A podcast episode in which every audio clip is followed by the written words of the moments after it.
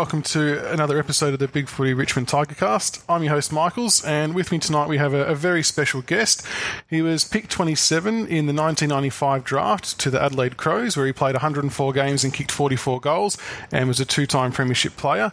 And then he moved across to the Tigers, playing 116 games, kicking 32 goals, and was the captain between 2005 and 2008. Kane Johnson, welcome to the show. Thanks, Chris. Thanks for having me. No worries at all. Uh, even though this is a, Richmond-based podcast, we will touch on your, your history at Adelaide because it is a pretty important yeah. part of your career and some pretty exciting times there. So you're, you're taken at pick 27 in the 95 draft. Did you have much contact from other clubs in the lead up to the draft? Uh, yeah, so so obviously the process, like um, with all players that are uh, prospective draft picks, you get contacted by a lot of um, yeah different clubs, and they come and speak to the family and meet the family, and um, yeah, put you through sort of questionnaires, and you have the draft camp and all those type of things. So yeah, there was quite a few clubs that we spoke to, but um, probably the main ones in the end was um, was Adelaide, who showed a lot of interest, and Collingwood also showed a lot of interest and said they potentially would take me at pick 10. Um, and then they ended up going with Prestigia Como at pick 10 and then fell through to Adelaide at 27. So I think though Collingwood was preparing to take me with their next pick, which is just after okay. Adelaide at 20, 27, I think. So yeah, it was either yeah, Adelaide or Collingwood in the end, but um, yeah, ended up at Adelaide. And once the draft was complete, what was the process in organising to, to make the move over to Adelaide? Uh, it was pretty quick. So at the time, I was actually a electrical um, had was doing an electrical apprenticeship with um, with a company um, that was working on the new Crown Casino. So I was actually on the day of the draft. I was actually working, so I didn't actually watch it or anything, and um, I had to give Dad a on, on Smoko and see what was happening. And uh, he told me I was going to Adelaide. And then, uh, yeah, it all happened pretty quick. So by the time um, I'd spoken to Dad, um, John Reid and Robert Shaw, who was the coach, were actually on site coming to see me. So they come and saw me. Wow. And then uh, met them. And then, yeah, basically it was within two or three weeks, I think I had to get over there because um, pre-season was starting. So it was a massive change for, I was only 17 at the time. So I had another year of under 18s um, football. So, yeah, it was big. I still remember going to the airport and having to say goodbye to the family. And we were pretty close knit, like all young families are. And, uh, yeah, it was, uh, it was pretty stressful and uh, emotional time um, but also really exciting. And um, yeah, a new adventure was about to begin, but it was sort of a lot of the unknown, which is just yeah, is tough to sort of deal with as a 17 year old. Yeah, absolutely. And how, how were the Crows in terms of helping you settle in? Obviously, moving state, as you said, is a pretty big thing to do. Were they pretty welcoming and pretty good about it all? Yeah, look, they, they were. They were a great club, and there was always um, they had to be, you know, welcoming and, and do the right thing because it's really hard to keep players interstate, especially um, people that come from Melbourne, because they always want to potentially come back to the place that they grew up and play footy there. But um, when I was drafted, there was Brent Williams uh, got drafted, Ash Burney got drafted, both from Melbourne as well, from the same competition that we got drafted from the VSFL. Um, and then Matt Collins, who was a year older, was over there, and there was quite a few Victorians um, actually over there at the time. So we ended up actually living together um, for the first year or so, um, which worked quite well, but we're probably a little bit young to, to fend for ourselves. And then um, I ended up moving in with uh, Peter Vardy, um, who was a more mature player who sort of looked after me for the first couple of years, and we became really good friends. Um, but yeah, look, the Crows were great. James Fantasia was was, was amazing, and is still a really good friend of mine now, um, who was the recruiting manager back then. Um, and John Reid and all those types were, were fantastic, and they were just a great club. They, they you know did things well off the field and on the field back in those days, and still do. Oh, it's, it's probably definitely helped having a few other Melbourne boys go over the same time as well. That, that, yeah, that would have made it a lot easier. Yeah, oh, it does. Yeah, look, I played um, Teal Cup with with Brent Williams um, that year, so we, we, knew each other, and then um, I knew Matt. Matt Collins from the year before in Teal Cup. So when you've got those connections already, not that you you know great mates or anything, but you've got that connection and have played some footy with them, it does make things a lot easier. Yeah, just have that familiar face. Um, yeah. You obviously had a pretty you know, well decorated career at the Crows. The the prelim final against the Bulldogs in '97 was one of the all time great finals games. Did you think you guys were out of it early on because they were sort of on top of you a fair bit? Yeah, look, uh, look. That year we sort of we did come from behind a little bit in, in, a lot of games, and, and one of the beliefs that we had was we could always win. We're always in it, and um, the way Malcolm Blight and Neil Craig trained us in the preseason, we always backed in our fitness over everyone else because we trained really, really hard, and we always knew that um, you know we only had to be within a certain distance, and we could always come home. And um, yeah, but they did. They got in front of us a fair bit in that '97 prelim. But uh, look, our good players stood up in the in the last half, like Jarman and, and McLeod, like they did through those final series. And when when your good players are playing well, you're always a chance. Um, but we only just scraped over the line for that one, which was which was really lucky. And don't sell yourself short as well. You had some p- pretty pivotal moments in that game. The tackle on Scotty West as he was streaming forward, and then lace out past the Jarman with two minutes to go. What was the feeling like after the siren went? After just mounting that epic comeback?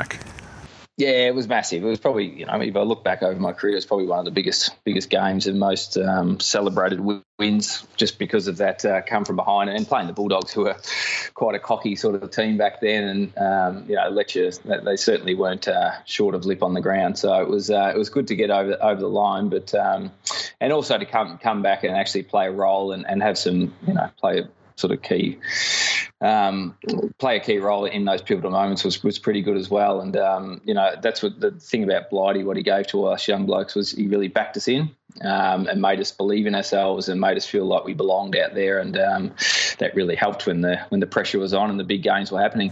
Absolutely. And you were obviously selected in the 97 98 grand finals for Adelaide. What was the moment like when you were told that you'd been selected for that 97 grand final? Yeah, so that was um, so obviously we just come off that big win, and I, I still remember the, the, moment when we were running around. I think it was a Monday session. We were just having a bit of a casual kick out in the ground. I was kicking one of the boys at the other end, and Blighty sort of walked up behind me and basically said, "You ready to play on Harvey?" And I sort of turned around and said, "What?"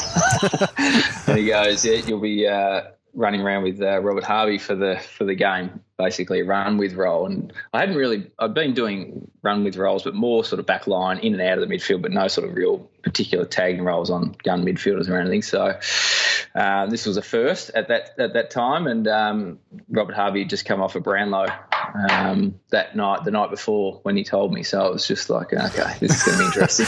yeah. So I, uh, so basically didn't sleep for that week. But uh, look, I was really excited as well because, the end of the day, you're going to play on the, the, best player in the competition. He's going to lead you to the ball and he's going to teach you a lot of things. And um, it was almost like a, you know, I couldn't really lose in the end. It was just go out and have a crack and see what happens. Um, you know, and, and he, he still had a really good game. He still had, you know, 30 odd possessions. And know, I think they probably weren't as clean as what he'd had in the past because the boys really helped me out in the field and um, made sure that he wasn't as clean. But um, look, it was a great experience and one that I'll never forget. But yeah, it was a pretty nervous lead up to that uh, to that grand final. There wasn't a lot of sleep going on. I can imagine. And mm. winning the back to back flags, obviously a really great achievement. Um, it might might be a difficult question to answer, but was one in any way better than the other, in your opinion? Uh, just both different. Um, the first one was obviously amazing because you'd never won one before. The club had never won one. It was we'd, we'd sort of made history with that with that game. Um, I think the '98 one was probably more uh, substantial because of who we played. Um, playing North Melbourne, who were an amazing team in that time with Carey and all, all those types uh, running around, and you know they had a pretty much a full side, and um, you know, we had one or two out, but pretty much a full side. So it was a it was a huge game, in the '98 one, and coming off '97, where everyone said we could, no one could ever go back to back, um, was a pretty special moment. And I think we finished fifth in '98 as well. So it's still.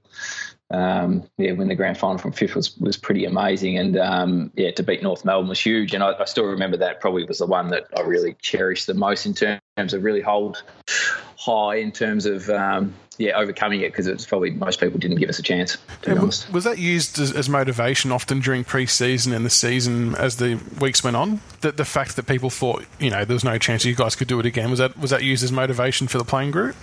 Yeah, I think so. Like, I think for us back then, like, it was a really interesting because Blighty was only there for two and a half years. So he came in at the end of 96 and for the 97. So he's, we've won the grand final his first year and then um, obviously won it the second year as well. But it was a really um, amazing bonding time of a group of people that come together and really just backed each other and got along really well off the field, on the field, and supported each other. And it was sort of like this. Yeah, it was. It's an amazing, special time where the energy levels of everyone was always up, and everyone sort of the confidence was always there that we could always achieve. Um, and that was through Blighty's coaching as well, and and also having the the confidence in our senior players that were pretty special um, they were pretty special running around at those times. And at the end of the 2002 season, you requested a trade back to Melbourne. Um, I suppose, from a spectator point of view, we probably see very little as to how a trade unfolds behind the scenes. Uh, so, how does it all work behind the scenes? Did you contact clubs, or did they contact you? And how did it all go down? Uh, yeah, so it was actually the year before I was potentially going to um, to Richmond. So at the end of t- 2001, um, Ben Holland was potentially wanting to go back to South Australia. Um, and I was still, you know, I, I, had my hand up to come back to Melbourne at some point in my career. Um, and yeah, I spoke to Richmond, and they said, "Yeah, look, we're happy to do this deal." And then I'd signed my, I'd actually signed my end of the trade to go through, and at the last minute, Ben Holland had pulled out, um, so it didn't go through. Um, so that was a little unfortunate because I was really ready to come home at that time and, and, obviously play for Richmond. And then, yeah, played another year at Adelaide, which was actually quite a blessing in disguise because I probably had my best year in that last year for Adelaide in that year and played probably my best football and um, we ended up playing in a prelim, which was good.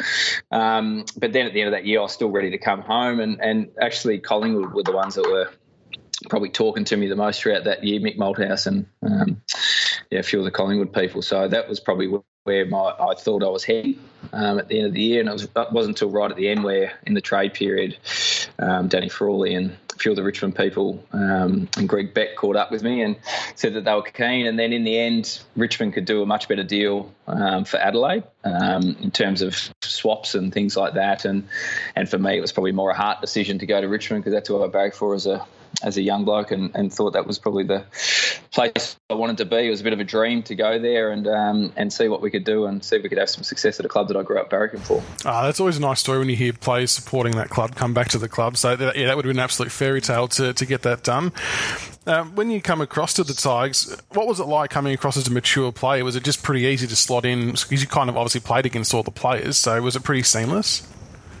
Uh, yeah, look, it was. It was always it's always tough early because it's a new club, new culture, new environment. Even just living in Adelaide compared to living back in Melbourne, you know, in the city, um, you know, everything was a little bit different in terms of even facilities and coaches and the way they actually played their footy compared to how Adelaide played their football. So there's, there's definitely a little bit of an adjustment that had to happen. But um, yeah, as being a, a, mature player, I did you, you sort of uh, connected a little bit more to the other players at other clubs because you've been around a little bit longer. And um, I, I, connected with a few of the boys, you know, really quickly, like Rich Owen, you know, Tim Fleming at the time, Wayne Campbell, um, and all these blokes. And it, it, did make it really easy. And um, yeah, I loved it. It didn't take too long. It was nothing like when I first went to Adelaide, where it probably took me 18 months to, to acclimatise. It was it was much easier to come back to Richmond and, and slot in and start playing football. It was just a matter of um, trying to play the football that was successful.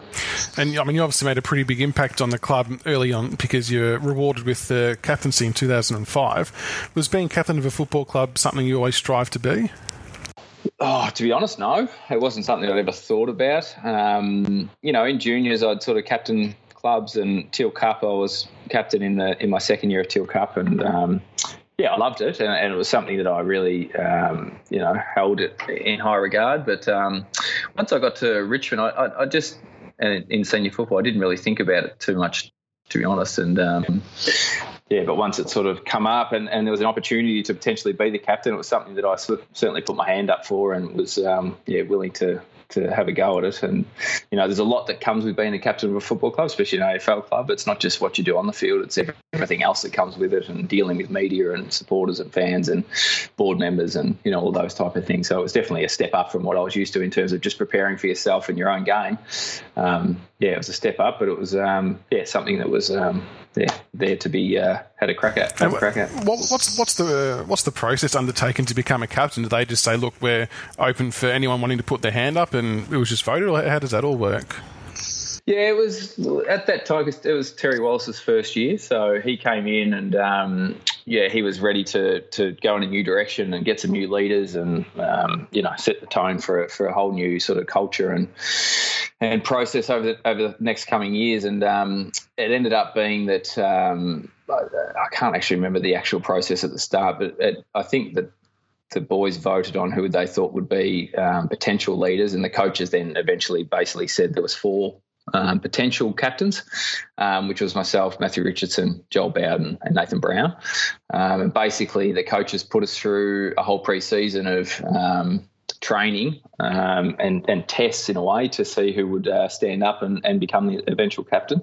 Um, so that was some personality profiles, you know, putting us in situations throughout the preseason and, um, you know, then talking to players and club um, player votes and all that type of thing, and then collating all the information and coming out with um, who they thought would be the best to, to serve the club moving forward, which you know gratefully ended up being myself.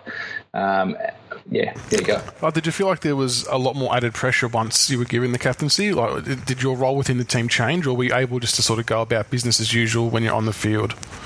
Yeah, look, and part of that process of getting to know who I was and the other boys were um, as a leader was understanding that probably my style of leadership wasn't going to be a, you know, like a really, it was probably more a do as I do as I do, not do as I say, and, and overspoken type person. I was quite a quiet person. Um, it was all about um, hopefully leading by my actions and things like that. And um, you know, Terry was great in that way, and, and everyone else was just like they just wanted me to keep playing the way I played and, and do what I was doing because that's why I ended up being captain. So um, there's no doubt that that was how I how I went about the captaincy. But there's no doubt that added pressures do come with being the captain, like from a personal performance, but also a team performance, and um, you know all the extra responsibilities of functions and things like that that you have to um, adhere to, which does add a little bit more pressure and was something I had to get used to. Uh, I think that the leadership style you went with was perfect. Like it's it's so invaluable to see a captain out there doing the hard yards themselves. It's just so easy to, to see why other people would just follow you into battle. So I think that's definitely the, the best method. Um, being captain as well, the club obviously obviously had the tr- tradition in place where the captain would wear number 17. And obviously, being a Richmond fan growing up, you obviously knew what that meant. Um, how special was that to be to be given the number 17 jumper?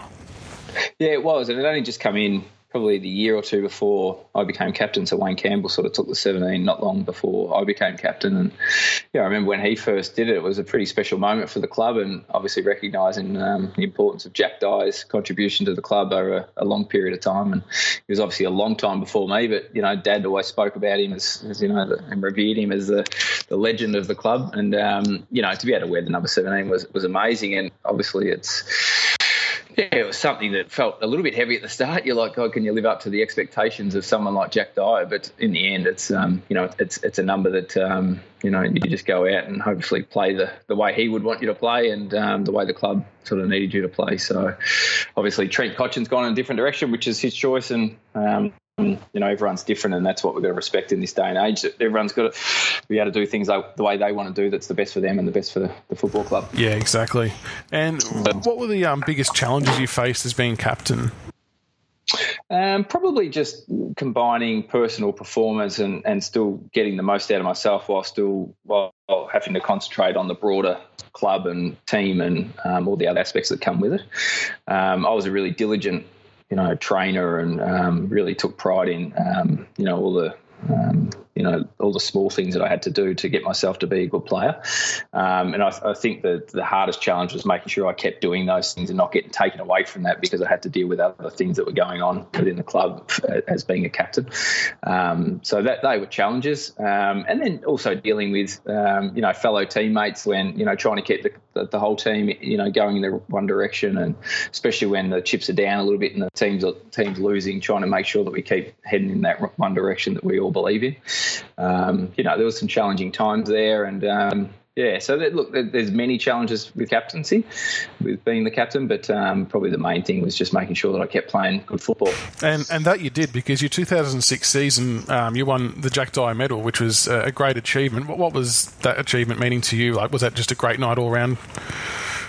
Yeah, like yeah, it was. It was it was a different year for me actually. 2006, I actually basically became a tagger for the whole year and um, was running around with all the best players, um, which I was probably the previous three or four years was playing my own game and a little bit run with every now and then if we needed it. But um, you know, 2006, Terry Wallace just really wanted me to lock down on the best players, and he saw that that was probably the best opportunity for me to for me to play my best football and probably the best way for the club to get the most benefit out of me. Um, and yeah, it was it was it was a good year in terms of I played on some great players and um, had some great duels, but um, probably never thought I was going to win the you know best and fairest, you know, being a tagger. But um, in the end, it was a really special night to, to win that. But probably more special for me was winning the um, the uh, most valuable clubman for that year, um, which meant overall club person, so the contribution to the whole club, which probably meant a lot more in, in terms of because I was trying to develop my leadership across the board, not just on field but off field, and that probably um, yeah that was a special moment just because it just meant that I'd been recognised eyes for, for the growth probably that I'd gone through. Yeah. yeah. Uh, you mentioned obviously you changed into the tagging role. Did you prefer the yep. tagging role or would you have rather played with that freedom for, the, for your whole career?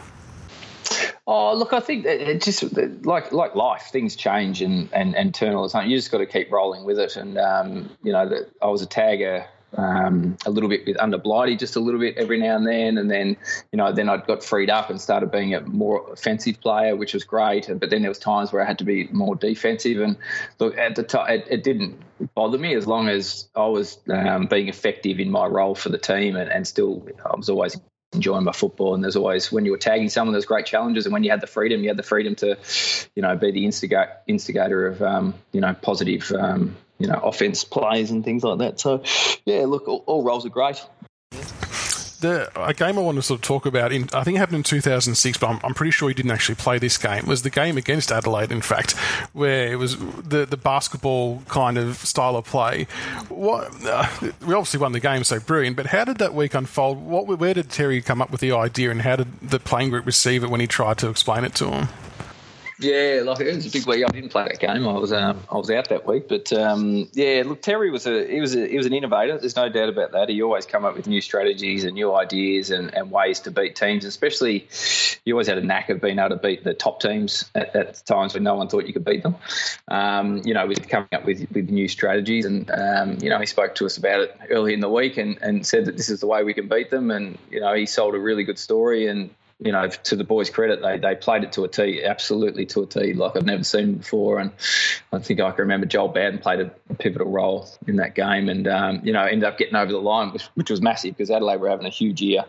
Um, and we were struggling at that time, and it was it was a really really amazing win for the boys, and, and credit to Terry Wallace. He um, you know he had the idea, and, and then the credit to the boys to actually play it out.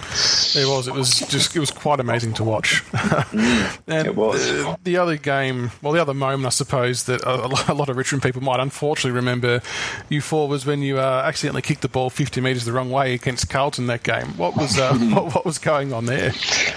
Yeah, well, I don't really know to be honest. it was one of those moments where you just like you look back and you think, how the hell did that happen?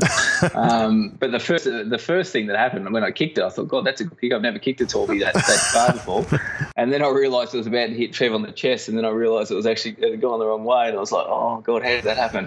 But to be honest, like it's just one of those things where I just must have, I just lost my my, my bearings yep. in that split second. Um, yeah, and kicked it the wrong way. So it was um, yeah, unfortunate that it was round one, first kick of the season. Everyone watching. Everyone's going to remember it. it was just one of those big moments in life, you know, where you, yeah, it was uh, a bit embarrassing uh, at the time. But, you know, look, that's that's life. That's that's football. That's life. And you know, I think it was unfortunate because you know we wanted to set the right tone for the year, but it, uh, yeah, obviously it um, didn't set the tone very well. Did you did you cop much shit on the field for that from the opposition? Oh, they actually weren't too bad. They they said a couple of things for the first sort of five minutes or so. I think Fev had a good laugh at me and um, a couple of the other boys, but look, they weren't too bad to be honest. Um, oh, it was more. There's probably more supporters than that after it. sort of, they rub it in for a while. There's no doubt about that. Oh, we can all laugh better now, so that's the good thing. Yeah, exactly. Uh, you retired in June 2009 and stuck around in a development role with the club until the end of the yeah. year. What was involved with the development role? Yeah, so that that happened. Obviously, Terry Wallace um, moved on that year. I think it was in June, and um, yeah, Jade Rawlings stepped up to the senior coaching role, which left a gap in the development role.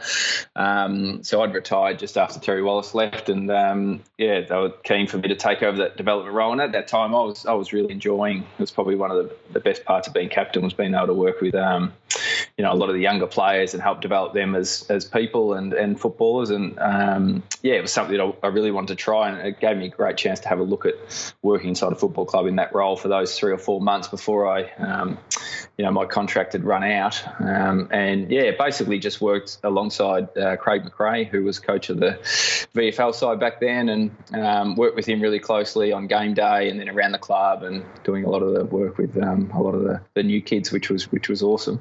Um, but it probably made me realise too that um, I needed to get away from football as well. I'd, I'd, probably been in the system, you know, 14 or 15 years and had, you know, needed needed a bit of a break from the game and just to freshen up and do something different because I was just getting a little bit, um, little bit stale inside. And the way sort of, the, you know, it was a bit of a, a, a rough period at that time when you know Terry Wallace had left and you know, there's a whole new direction of the club, and I just felt like I needed to get out and step aside and let the, the place go in a new direction. And then, speaking of the, the life after football, um, is that kind of what led you to, to go on your trip to China? I read a little bit about that, that it kind of just changed, mm. it opened up, you know, a few opportunities for you.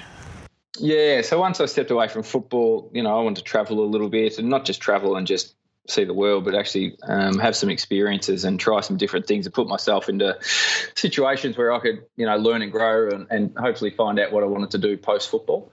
Um, and yeah, through Troy Simmonds um, came with us, and then another friend of ours who was battling with cancer at the time and passed away a few years ago. But you know, we were just looking to do something different and, and something that could train the mind and help Peter, who was who was struggling with cancer at the time. And then Troy was heavily into his sort of Shaolin, um, you know martial arts and things like that. So there was an opportunity to go over to China and, and, and train with the monks. Um, so we went over there and trained with them for, I think it was six weeks. We stayed on campus, um, basically doing everything that the monks do, sleeping on beds with no mattresses, no pillows, um, waking up at 6 a.m. doing Tai Chi every morning at 6 a.m., then doing all your forms all day, so training all day, all your physical sort of um, Shaolin Kung Fu forms and, um, you know, Chinese boxing, and then at the end of the day, doing your qigong meditation at the at the end of the day.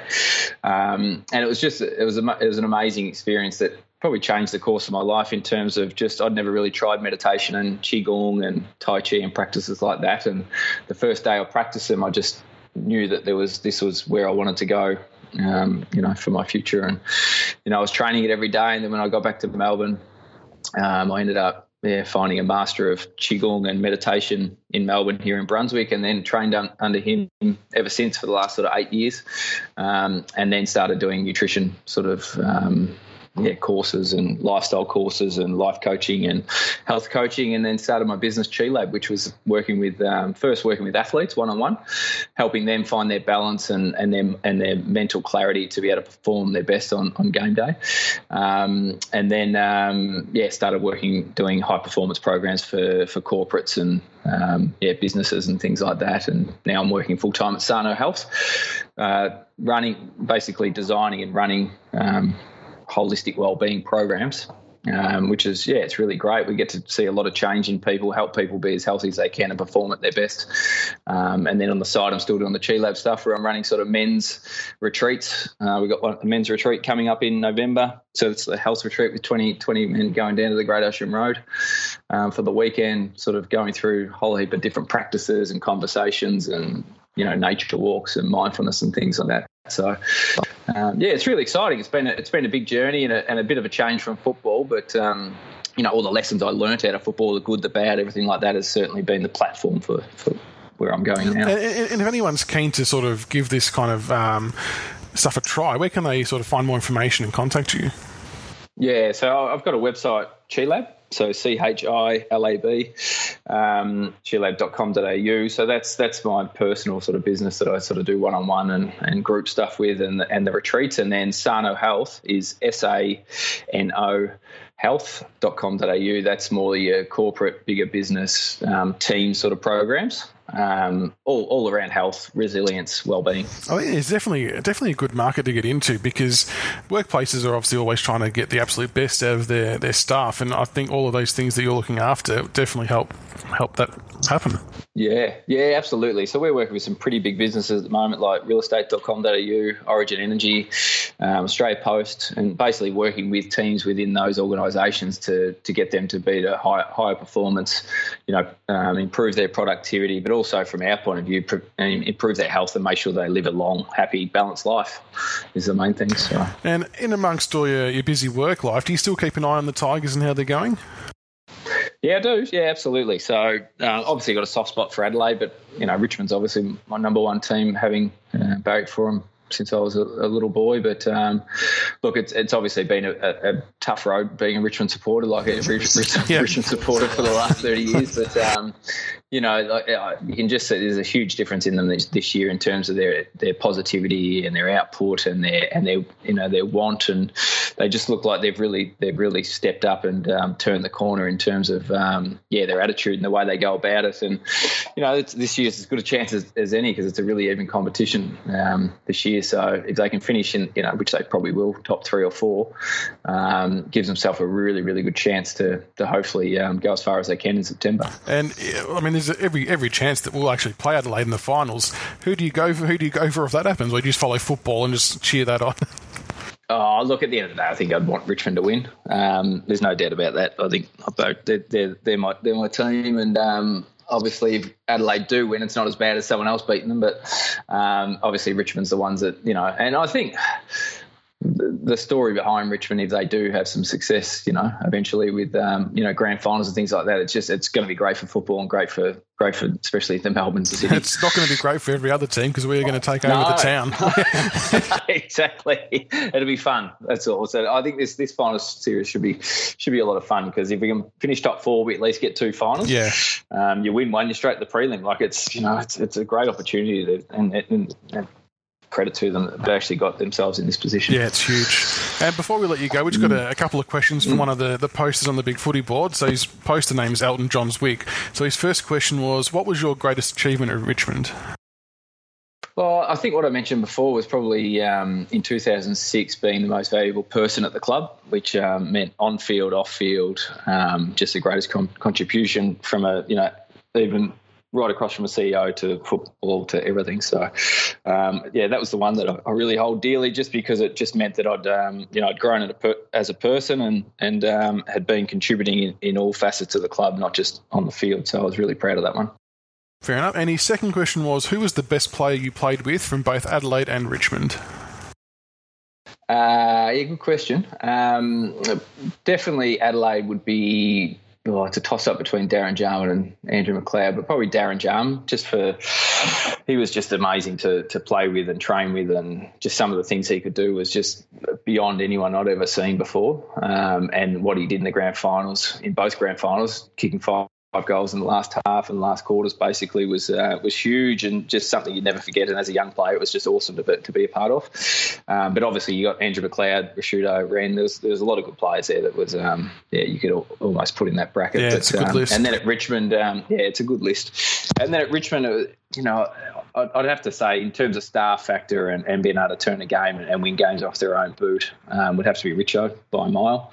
Um, he, was a, he was an awesome player when he was up and going. Um, and then, you know, I think the player that I probably could have been amazing, but probably got cut short a little bit with injury is probably Mark Coughlan. Yeah. Um, he had that X factor and that star factor about him um, that could have been special if he um, if his body had held up, but unfortunately, um, yeah, it didn't, and uh, yeah, which is which is sad for Richmond because um, he was one of those players that could have you know really created success just just through the way he played. Absolutely, and uh, a lot of Richmond supporters mm. definitely haven't forgotten about him, and it's still often spoken mm. about what could have been. So yeah, absolutely. Oh, Kane, thank you very much for coming on. Really appreciate your time to, to answer those questions. And um, yeah, we wish you all the best in the business going forward. And hopefully the Tigers can yeah. get, in, get into the finals and cause some damage. Yeah, no, I'm sure we will. I think it's a, definitely our best opportunity this year, and I think um, you know, obviously, still got this weekend to go, and yeah, exciting times. Hopefully, we uh, play off in a grand final against Adelaide, we win. Absolutely, great. All right, no thanks again for your time, mate. Appreciate it. Thank you for listening to another episode of the Richmond Big Footy Tiger Cast. Be sure to subscribe to the podcast on iTunes and YouTube so you can follow all the roast and toast, the reviews and previews, and all topics Richmond. Also, keep an ear out for our special episodes of interviews with past players. Go Tigers.